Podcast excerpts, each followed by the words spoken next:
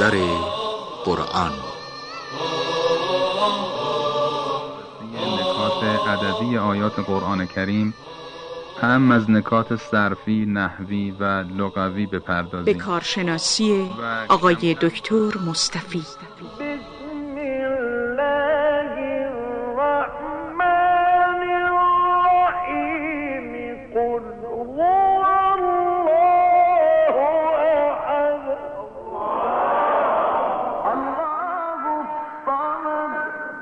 يلد ولم يولد. ولم يكن له كفوا احد بسم الله الرحمن الرحیم. سلام عرض می‌کنم خدمت شما عزیزان و گرامیان و علاقمندان به قرآن کریم. ما در این برنامه از آیه سی و پنج سوره تور مطالبمون رو پی می‌گیریم. در برنامه قبل آیه سی و چهارم تمام شد و در این برنامه طبق روال از آیه سی و پنجم شروع می‌کنیم. ام من غیر شیء ام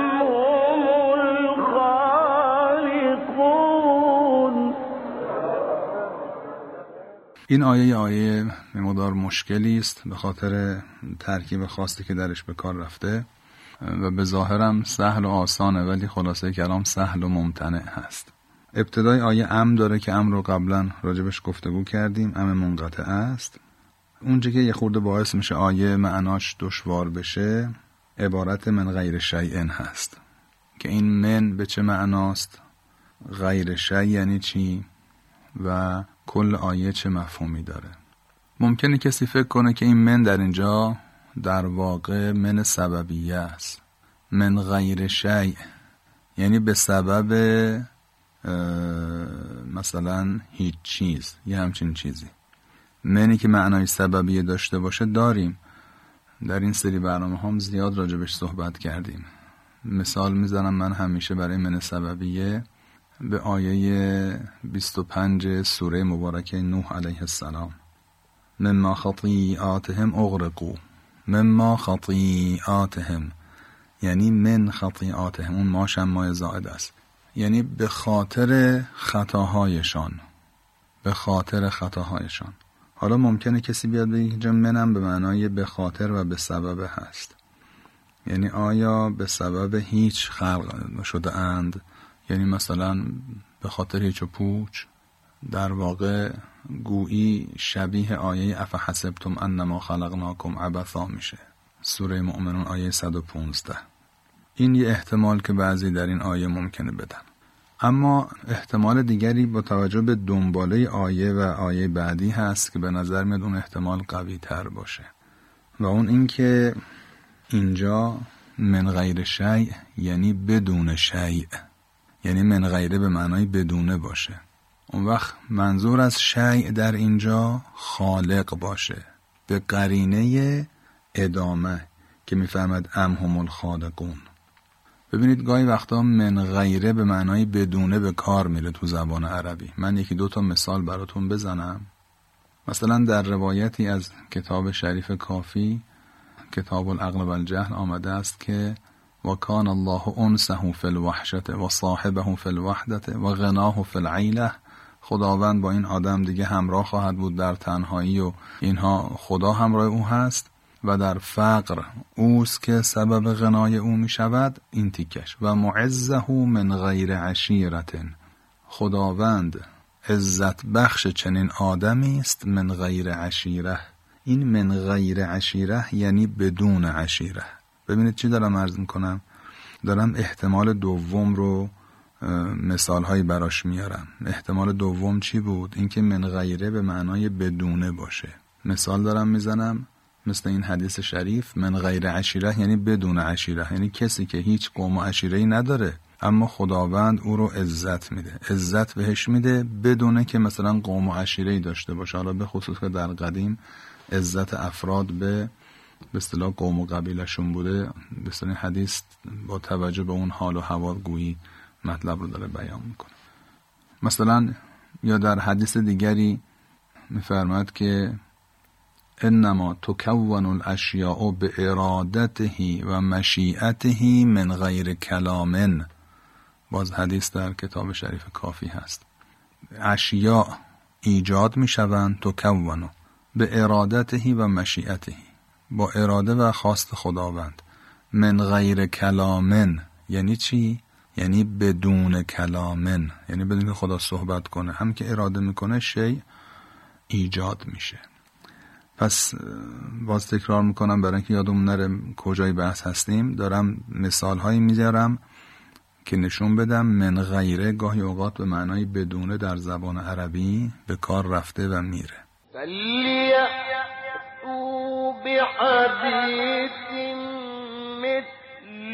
أم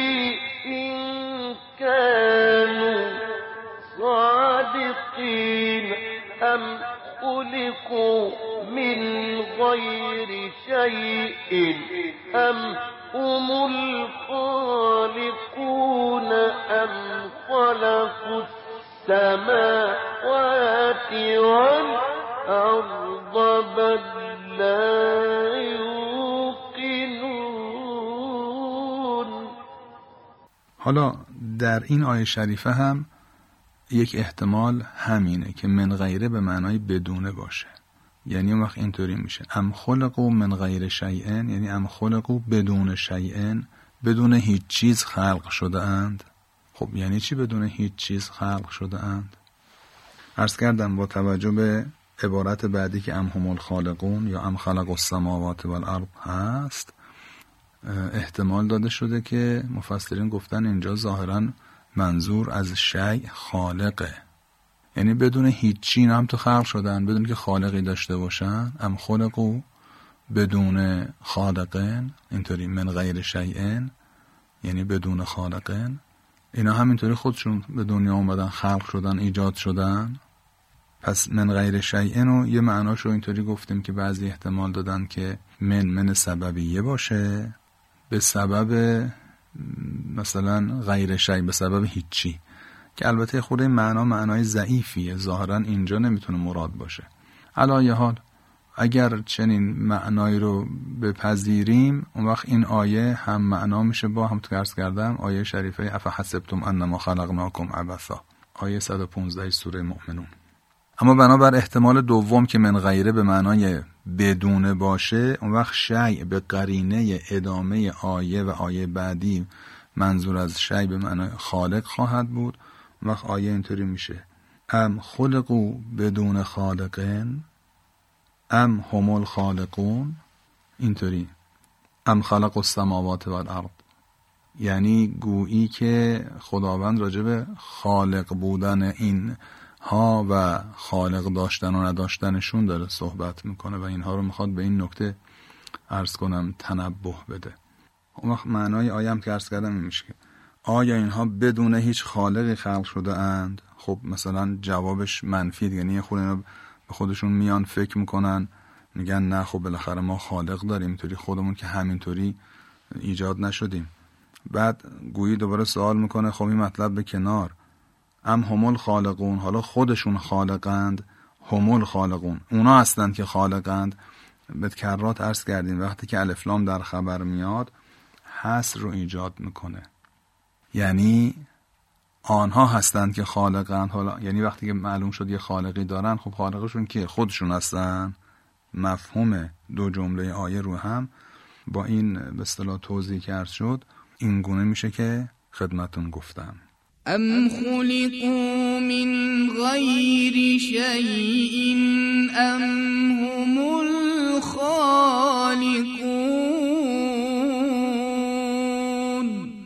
بعد آیه بعدی میفرماید ام. یعنی حالا این مطالب هیچی. اصلا که خودشون خالق هستن نیستن خودشون خودشون ایجاد کردن نکردن مثلا این حب کنار. نکته دیگه خلق السماوات والارض. اینها آسمان و زمین رو خلق کردن. یعنی خدا می‌خواد بفهمد شما چی کاره این عالم هستین؟ تو این عالم کجا قرار گرفتین؟ یه خورده فکر کنید ببینید چی هستین در کل این عالم. ام خلق السماوات والارض بل لا یوقنون. نه اینطوری هم که نیست. اینها یقین ندارند. بل میاد مطلب قبلی رو نف می‌کنه مطلب دیگری رو اثبات می‌کنه. بل لا یوقنون. آیه بعدی آیه سی و هفت ام. یعنی همه حرفا به کنار. اصلا این چیز دیگه سوال بکنیم عندهم خزائن ربک. اینا گنجینه های رب تو نزد این هاست انقدر ادعاشون میشه. خزائن جمع خزانه هست. خزانه یعنی گنجینه چی؟ جایی که نفائس اموال اونجا نگهداری میشه. خزانه یعنی ما یحرز فیه شیء و یحفظ و خصت به ما یخزن فیه نفائس الاموال. جایی که اموال خیلی نفیس رو اونجا نگهداری می‌کنن بهش میگن خزانه. خب جمعش هم میشه خزائن بعد میفرمد ام هم المسیطرون. حالا این مطالب هم هیچ به کنار. این ام ها ام منقطع است. یعنی مطلب قبل به کنار مطلب جدید. اینا هستند که مسیطر هستند. مسیطر یعنی کسی که بر چیزی یا کسی سیطره داره غلبه داره و خلاصه ناظر و مراقب هست. میفرماید اینا هستند که مسیطرند بر همه چیز نظارت دارند غلبه دارند سیطره دارند. اصل این کلمه هم با سینه. رباعی مجرده سیطره. یا سیطر سیطره. اون وقت سین در کنار طا که قرار گرفته به خاطر درشتی طا سین با صاد هم تلفظ میشه توی این کلمه. لذا تلفظ این کلمه هم به اون شکلی که نوشته شده با صاد صحیحه ام همول مسایطرون هم با سین صحیحه. هر دوش در زبان عربی کاربرد داره. لذا این کلمه رو در سوره مبارکه تور با سین هم می‌توان خواند و صحیحه. ام خلقوا من غیر شیء ام هم الخالقون ام خلقوا السماوات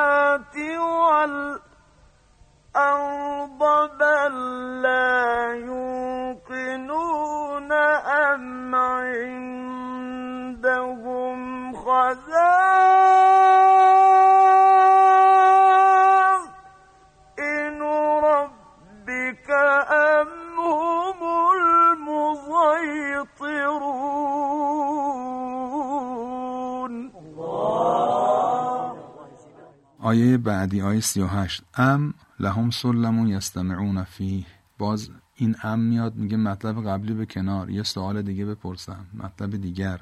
لهم سلم یستمعون فیه. اینها نردبان و پلکانی دارند که در این نردبان و پل، پلکان بالا برند و گوش فرادهند. یعنی از عالم کنایه است. یعنی از عالم بالا خبر دارن اینا. یعنی اینا چی دارن؟ به چی خودشون مینازند؟ ام لهم سلم یستمعون فیه یعنی یستمعون و یسعدون فیه. گویی معنای صعود در یستمعون تضمین شده. یعنی یستمعون صاعدین فیه در حالی که دارن از این سلم سلم به معنای نردبان و پلکان هست. میرن بالا و اونجا می‌تونن استماع کنن از عالم بالا از عالم غیب چیزی خبری به دست بیارن. فلیعت مستمعهم به سلطان مبین اگه راست میگن اون کسی که رفته اون بالا گوش کرده اخباری از غیب داره بیاد یک دلیل و برهانی حرفی اینجا بیاد ارائه بده. فلیعت فعل امر غائب. یعنی مزارع مجزوم به لام امر فلیعت بوده فلیعتی یش افتاده. فلیعت مستمعهم به سلطانن. با به به کار رفته به متعدی به تعدیه به اصطلاح. یعنی بیاورد اون مستمعشان یک سلطان مبینی. سلطان از جمله معانی که داره به معنای دلیل و برهانه. یک دلیل و برهانی بر حرفای خودشون بر ادعای خودشون بیارن سلطان به معنای قدرت و غلبه هم هست اما در این جور موارد در اینجا و امثالون به معنای دلیل و برهانه. آیه بعدی ام له البنات و لکم البنون. دوباره ام تکرار شده. یعنی مطلب قبلی به جای خود مطلب جدید. خدا له البنات برای خدا دختران باشد و لکم البنون و برای شما پسران. خدا دختر داشته باشه شما پسر. چون قائل بودند که ملائکه دختران خدا هستند. و خودشون از دختر خوششون نمیومد. خدا میفرماد چطور برای خدا دختر قائلید ولی خودتون دوست ندارید پسر برای خودتون می‌خواین. ام تسألهم اجرا فهم من مغرم مثقلون؟ آیه چهل. باز ام یعنی این حرف به کنار مطلب دیگر. آیا تو از آنها اجری پولی درخواست کرده ای؟ ام تسألهم اجرا سأله اگر دو مفعولی باشه به معنای طلب کردن و درخواست کردنه مثلا میگیم اللهم انی اسألو کل عافیت اسألو کل عافیه که مفعول اول عافیه مفعول دوم. یعنی طلب می‌کنم از تو عافیت را. سوال در اینجا به معنای طلبه. اما اگر سوال با عن به کار بره به معنای پرسش کردنه. مثلا میگیم سأل تو که عن. مثلا حال ابیک عن عافیت ابیک. از تو سوال کردم درباره حال پدرت. حالا در این آیه سأل دو مفعولیه. ام تسألهم اجرن؟ آیا تو از آنها اجر یعنی مزد طلب کردی پولی ازشون می‌خوای؟ فهم مغرم مثقلون. و در نتیجه آنها ف یعنی در نتیجه آنها من مغرمن این من همون منیست که ارز کردن معنای سببیت میده. و اونها به سبب مغرم. مغرم یعنی خسارت. وقتی انسان چیزی به دست میاره میشه مغنم. غنمه غنیمت. چیزی به دست آوردن. این کلمه ربطی به جنگم نداره. ها اینو دقت بفرمایید. یکی از مصادیقش چیزهایی است که در جنگ به دست میاد. وگرنه غنمه یعنی به اصطلاح منفعتی به دست آورد. در مقابل غرمه یعنی یه چیزی از دست داد که ما این غرمه رو تو فارسی ازش غرامت داریم به معنای مثلا یک تاوانی که شخص پرداخت می‌کنه. حالا فهم مغرم مثقلون یعنی در نتیجه خسارتی که به خاطر این درخواست تو اجری که تو از اونها خواسته یک خسارتی به اینها وارد میشه. مغرم بهشون وارد میشه. مثقلون اینها سنگینی بهشون آمده. مثقل یعنی کسی که چیز سنگینی بر او گذاشته شده یا چیزی بر او سنگینی می‌کنه اسم مفعوله. افقله یعنی حمله ثقیلا. افقله یعنی یه بار سنگین رو دوشش گذاشت. اسم مفعولش میشه مثقل مثقل یعنی کسی که یه بار سنگین رو دوشش گذاشته شده.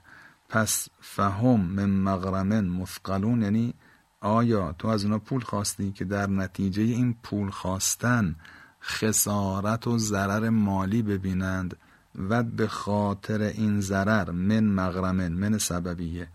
به سبب این خسارت سنگینی بهشون اومده باشه مثقل شده باشند؟ فهم من مغرمن مثقلون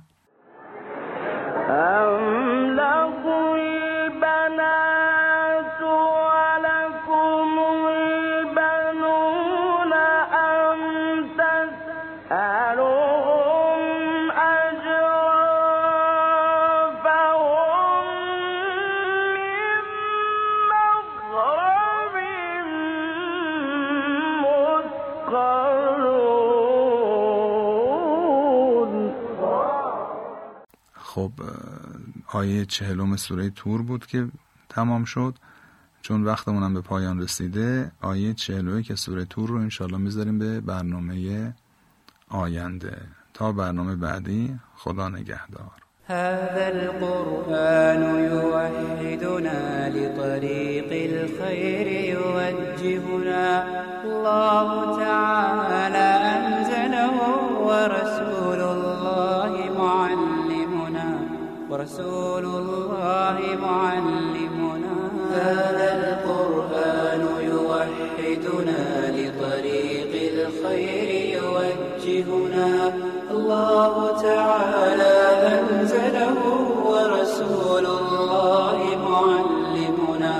ورسول الله معلمنا.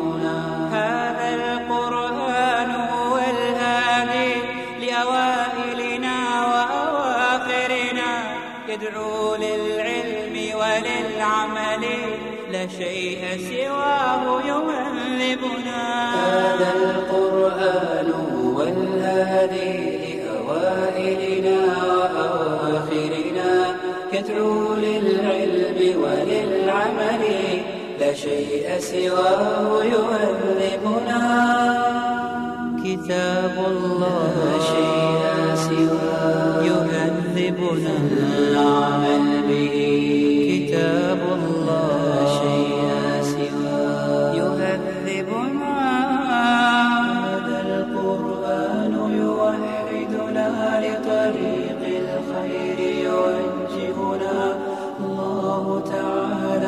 أنزله ورسول الله معلمنا ورسول الله معلمنا. هو معجزة الله الكبرى عن سر الكون يحدثنا. الله تعالى أنزله ورسول الله معلمنا. هو معجزة الله الكبرى عن سر الكون يحدثنا. الله تعالى أنزله ورسول الله معلمنا. فلنعمل نحن بمنهجه. هيا يعرب هلم بنا. فلنعمل نحن بمنهجه هيا يعرب هلم بنا.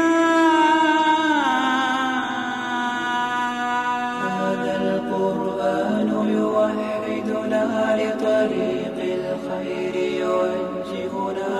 الله تعالى أنزله ورسول الله معلمنا ورسول